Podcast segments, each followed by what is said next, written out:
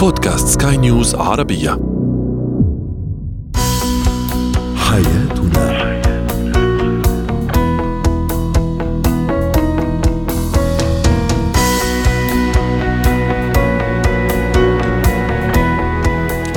مستمعينا الكرام أهلا بكم معنا إلى برنامج حياتنا برنامجكم اليومي الذي يعنى بشؤون الأسرة وباقي الشؤون الحياتية الأخرى والذي يمكنكم الاستماع إليه عبر منصة بودكاست سكاي نيوز عربيه وباقي منصات سكاي نيوز عربيه معي أنا أمال شاب. نتحدث اليوم عن الزوج الأعزب أو العزوبي أو الذي يعجز في خلع مظلة العزوبية رغم ارتباطه وتكوينه الأسرة للأسرة.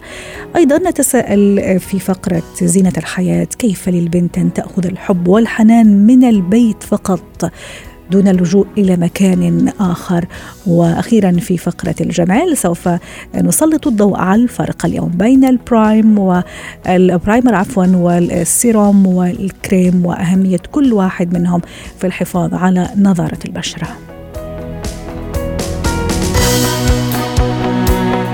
هو وهي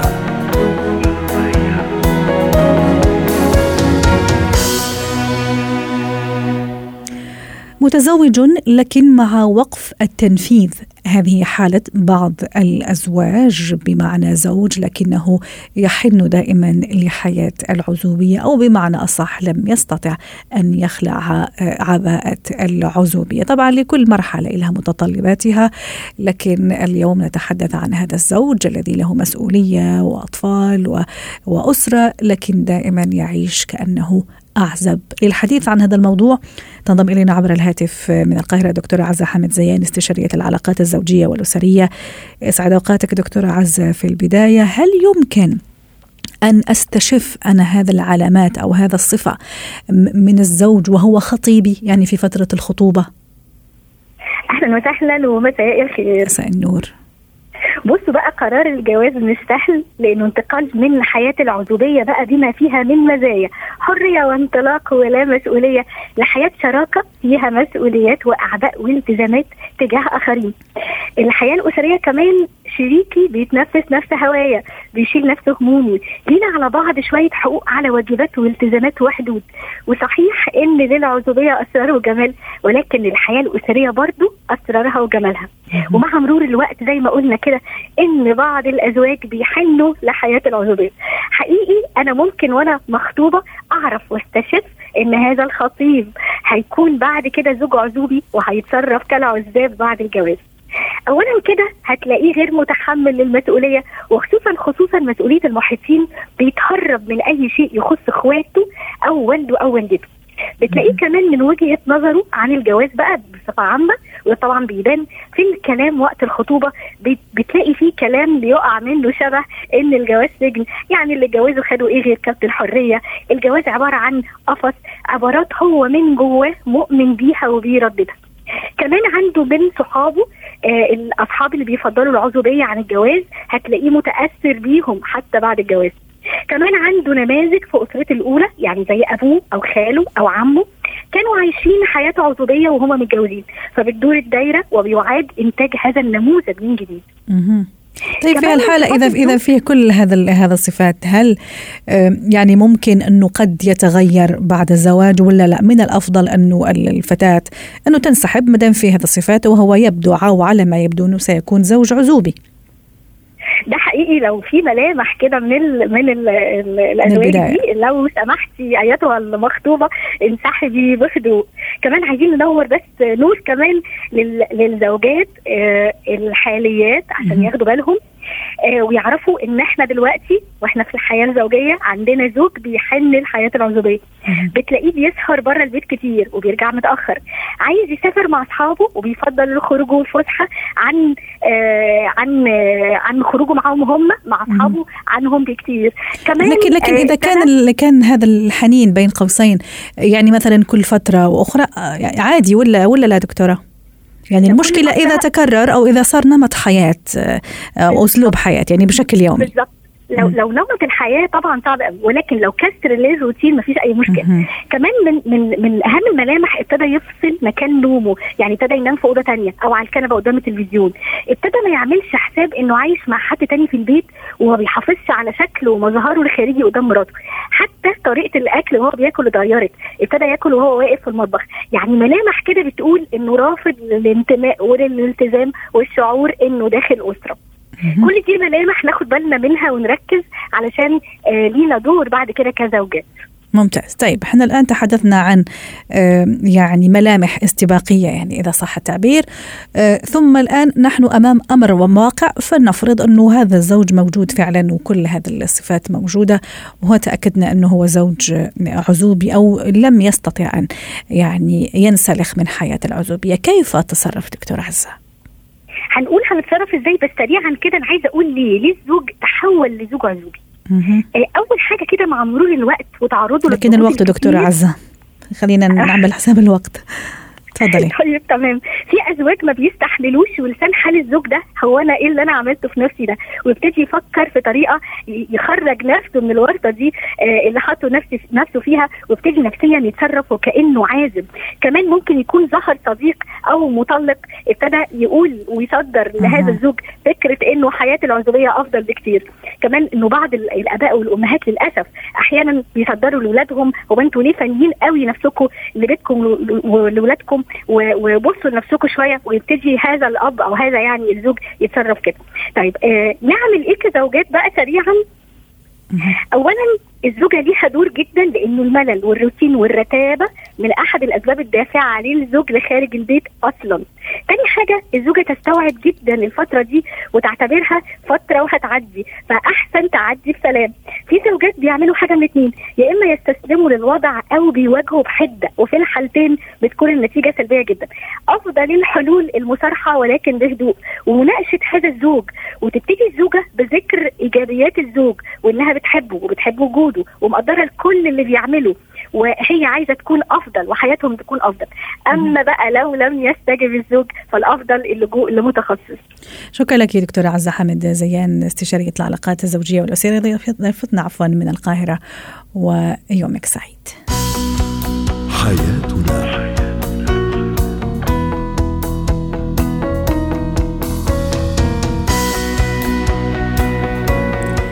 نجدد تحية لكل مستمعينا ومستمعاتنا. أنتم تستمعون لبرنامج حياتنا برنامجكم اليومي الذي يعنى بشؤون الأسرة وباقي الشؤون الحياتية الأخرى. معي أنا أمال شابة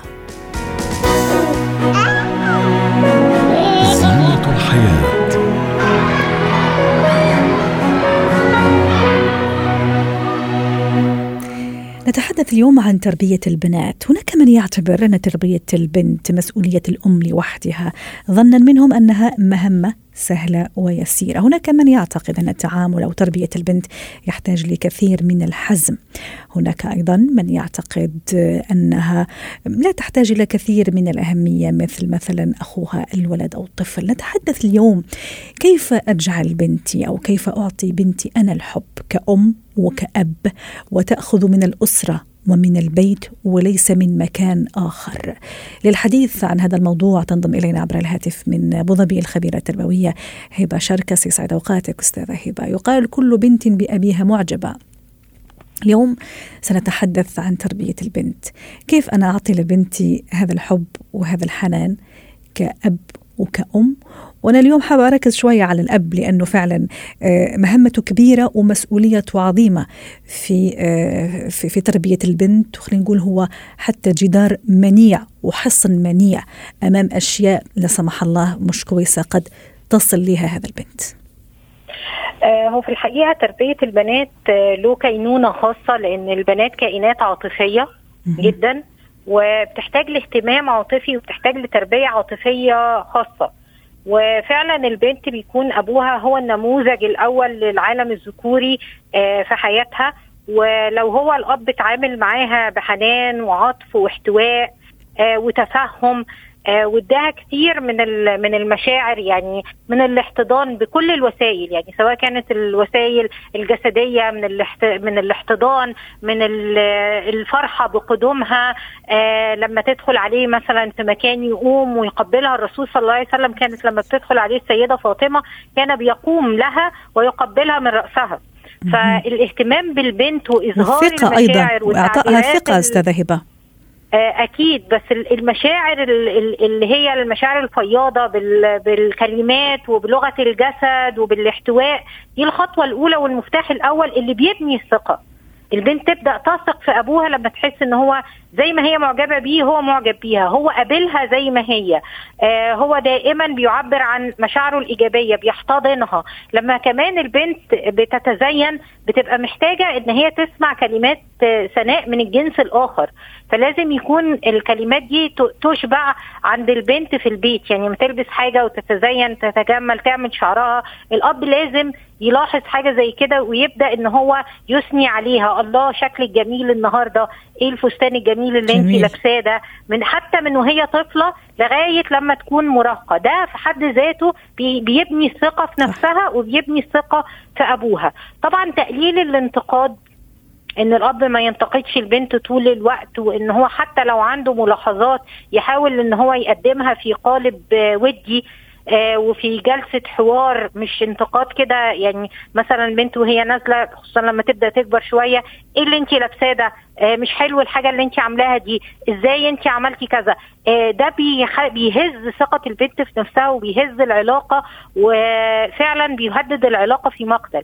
فلازم الأب يكون حتى لو عنده ملاحظات إن هي ما تكونش لحظية يعني ما يكونش والبنت نازلة ما تكونش لكن يكون إنه في جلسة حوارية يقعد معاها ويبدأ يتكلم معاها ويبدأ يفهمها ويقول لها إن هو بيحبها وخايف عليها لأن كتير من المشاكل اللي بتجيلي من المراهقات بيتخيلوا إن الأب آه غيران على نفسه وعلى سمعته هو مش مش بيحب البنت. الغيرة دي بيفسروها على إن هي أنانية من الأب مش بيفسروها على حب وده طبعا لأن ممكن يكون أسلوب الأب هو اللي نقل لها المعنى ده. جميل رائع كلامك أستاذة هبة. يعني عم تشيري لنقاط يعني غاية في الأهمية وفي الروعة في الحقيقة. يعني لما أنا أعطي بنتي كأب كل هذه المشاعر إلى أي درجة أنا عم أجعل منها شخصية قوية غير مهزوزة آه، ممكن ما يهزها آه، كلام جميل تسمعه من برا ما يهزها تصرف ممكن تشوفوا جميل هي أيضا كبنت يهزها من برا. وبالتالي أيضا موضوع إني أنا أصاحب بنتي بين قوسين. أنا دائما نشوف إنه البنت تكون ميالة أكثر شيء لأمها ممكن تحكي لها على أشياء ممكن تفضفض لها على أشياء. إلى أي درجة أيضا بناء هذا الجسر مهم جدا بين البنت وأبوها خاصة في هذا النقطة تحديدا حتى ما تأخذ الحب والحنان إلا من المنبع الصحيح. الجسر اللي ما بين البنت والأب ده هو اللي فعلا بي الأب هو صمام الأمان العاطفي عند البنت. فهو لو أشبعها عاطفيا وخلاها كمان يعني في نقطة مهمة قوي الاعتراف بالمشاعر. يعني إن البنت لما تيجي تقول أنا اتحرك قلبي مثلا أو اتحرك شعوري ناحية شخص معين. يبقى عندها المساحة من الثقة إن أنا من حقي إن أنا أشعر وإن أنا المفروض إن أنا أروح أكلم أسرتي لو مشاعري اتحركت في أي سن وإن أسرتي هتتفهم مشاعري وهتوجهني نحو السلوك السوي. مش كل مرة بيدق القلب بيبقى ده الشخص المناسب وتبقى دي العلاقة الأبدية أو بتبقى دي علاقة الزواج. فالأهل الجميل إن هم يتعاملوا مع بناتهم ويقولوا لهم الكلام ده هيدق قلبك. لما يدق قلبك تعالي قولي لنا دقة القلب مش عيب لكن السلوك اللي بيتبعها هو اللي فيه عيب وفيه صح وفيه غلط. وهذاك اليوم أستاذة هبة أنا أنا كثير عجبتني فكرة قلتيها هذاك اليوم في حلقة من حلقاتنا إنه أعطيه مساحة للخطأ إنه عنده مسموح إنه يخطأ في, في أيوة حدود معينة. لأنه لما أعطيه المساحة راح يرجع لي راح يعترف إنه عمل أو عملت لأنه نحن نحكي اليوم عن البنت إنه عملت الخطأ الفلاني أو الخطأ الفلاني لكن مردودها ترجع للأب وترجع للأم لأنه نحن اللي راح نقوم هذا السلوك وراح نحتويها مرة أخرى صحيح فلو أنا اعترفت بمشاعرها آه من حقك إن قلبك يتحرك وقلبك يتهز وبدأت أوجه مشاعرها ناحيتها. انت قلبك اتحرك حتى لو عين أو سين أو احمد أو عمر أو اسماعيل أو اي حد آه قال لك كلمة اعجاب لأن انت ارضيتي غرورك مش لانك انت معجبة بهذا الشخص. يعني في برضو فرق ما ب... لازم اخليها تميز ما بين الشعور الحلو اللي هي حسيته علشان. ده ارضى غرورها كأنثى وشعور الاعجاب وإن الاعجاب برضو مش حب ممكن اعجب بشخص وبعد كده لما اقيم سلوكه الاقيه مش مناسب. فمنين البنت هتكتسب هذه الخبرة إلا لو كانت منفتحة على الأب والأم. لأن الأب هيحكي لها عن عالم الرجال أكتر جميل. من الأم ما هتحكي لها. طب يلح بنا اليوم نعطي رسالة أستاذة هبة حتى نختم هذا اللقاء الجميل معك اليوم. لكل أب يسمعنا عن العلاقة آه، مع مع البنت. ما هي رسالتنا ليهم؟ قدم لبنتك الحب بكل اللغات. باللمسة بالكلمة الحلوة بالهدية بالوقت النوعي اللي بتقضيه معاها. بالخدمات اللي بتقدمها لها خلي العلاقة وخلي الأبواب ما بينك وما بينها مفتوحة لو. حبيت تنتقدها أو لقيت حاجة من سلوكياتها أو من تصرفاتها مش عاجباك خدها بهدوء واخرج معاها لوحدكم اقعدوا قاعدة حلوة وكلمها عن غلاوتها وقول لها إن من غلاوتها أنت خايف عليها من كذا وكذا. هتلاقي التعاون ما بينك وما بينها أفضل بكتير من المقاومة وأخيرا خليها تحكي لك لو قلبها دق لأن ده الشعور من حق كل إنسان ولأن السلوك والتوجيه الصح في السلوك مفتاحه معاك. فلو أنت قدرت تحتويها وقدرت تخليها تيجي تحكي لك هتقدر إن أنت توجهها وأنت هتكون المرتكز الأساسي حتى في علاقاتها العاطفية. دورك نعم. كبير مع البنت اوعى تتجاهله وتنساه. شكرا لك أستاذة هبة شركس الخبيرة التربوية ضيفتنا اليوم من أبو ظبي. حياتنا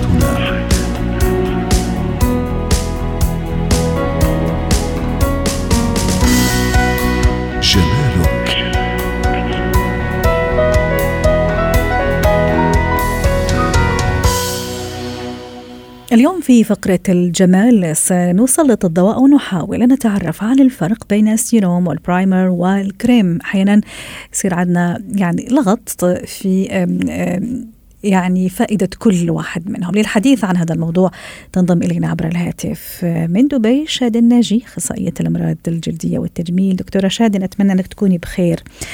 لو حابين نتعرف معك على الفرق بين كل كل هالأشياء اللي ذكرناها ال serum وال primer والكريم. كمدخل نحن فينا نقول السيروم والكريم هن عادة عنصرين بيكونوا موجودين بالبرنامج العناية بالبشرة تبعنا. ال primer هو شيء بنستخدمه لأنه له علاقة بالمكياج وهلا بنوضح كيف. السيروم هو مركب طبعا ممكن يكون في بقلبه عدة مواد فعالة.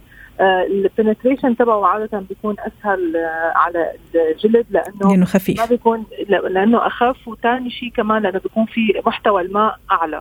لذلك هو ما بيكون آه، محتوى ال oil آه، فيه أكبر فما بيكون على هيئة كريم.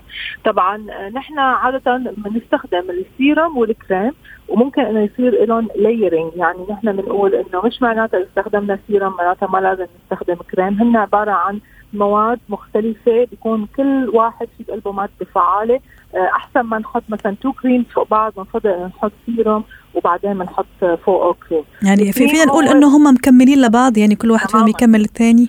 المهم هو مثل الشيء لما بنقول ما الفرق بين سيروم وكريم هو هيئة المنتج مش معناتها شو هو المنتج إذا هو فعال أو لا لأنه كل ال active ingredients ممكن تكون بهيئة سيروم وممكن تكون بهيئة أها. كريم عادة الكريم بيكون more stronger يعني وبيقدر إنه يعمل آه، يعني قوة أكبر وتعديل أكبر آه، بالبشرة ولذلك حتى نحن وقت بنكون عم نعمل layering بال ال application تبع خطة العناية بالبشرة بنحط أول شيء سيروم وبعدين نختم دائما بالكريم دكتورة آه، أيضا قبل ما نمر لشيء ثاني هل يفضل أنه مثلا السيروم والكريم يكونوا من نفس المنتج أو من نفس نعم. ال brand ثم ما- ما ال- ما المدة اللي مثلا لازم تكون أو أفصل بين وضع السيروم وأستنى لغاية ما تمتص البشرة رغم أنه حضرتك قلتي أنه هو أخف فامتصاص البشرة تكون أسرع ثم حتى ال- الكريم أيضا. ال- طبعا آه، ما في ابدا أي علاقة بإنه لازم يكون السيروم والكريم من نفس المنتج. نحن دائما بنحد بنقول إنه لازم نكون بنعرف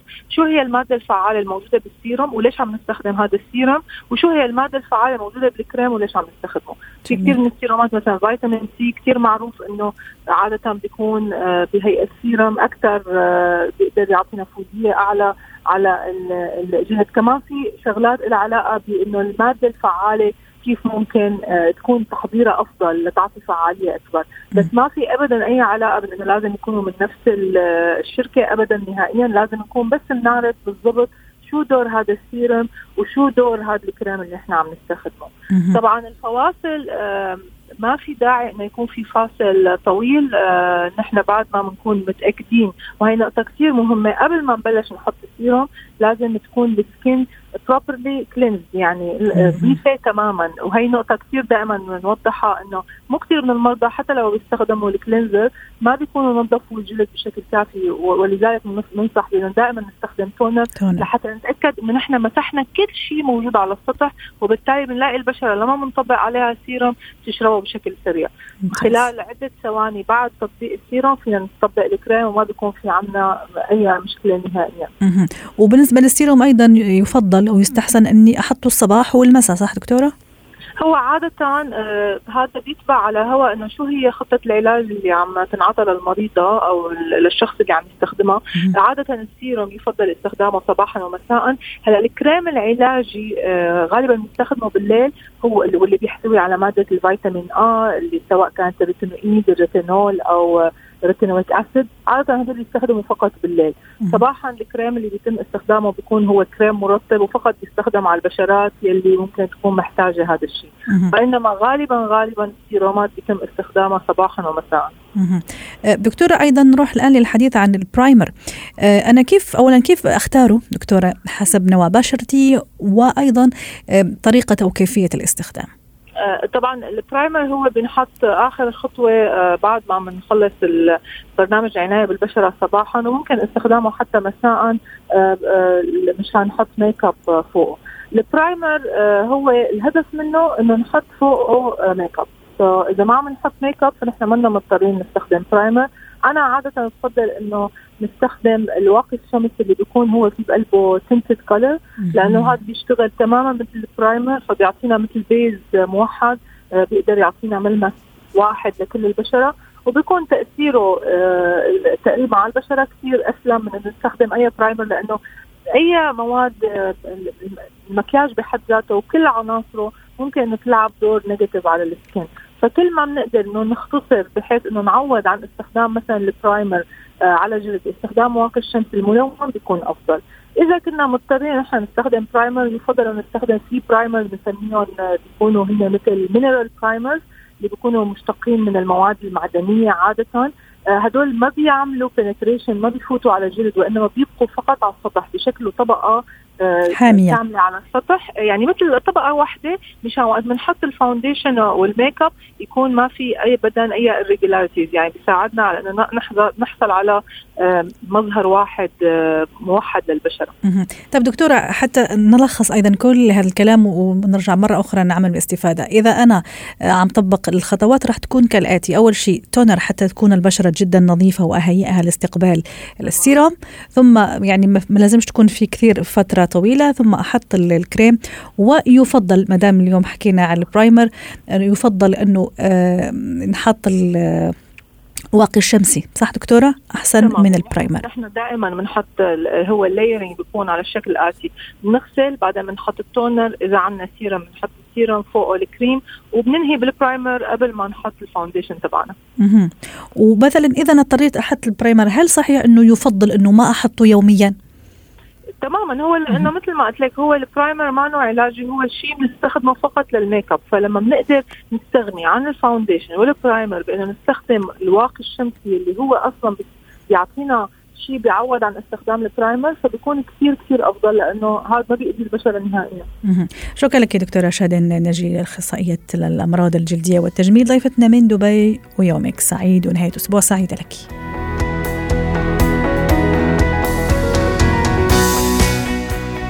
ختام برنامج حياتنا شكرا لكم وإلى اللقاء حياتي.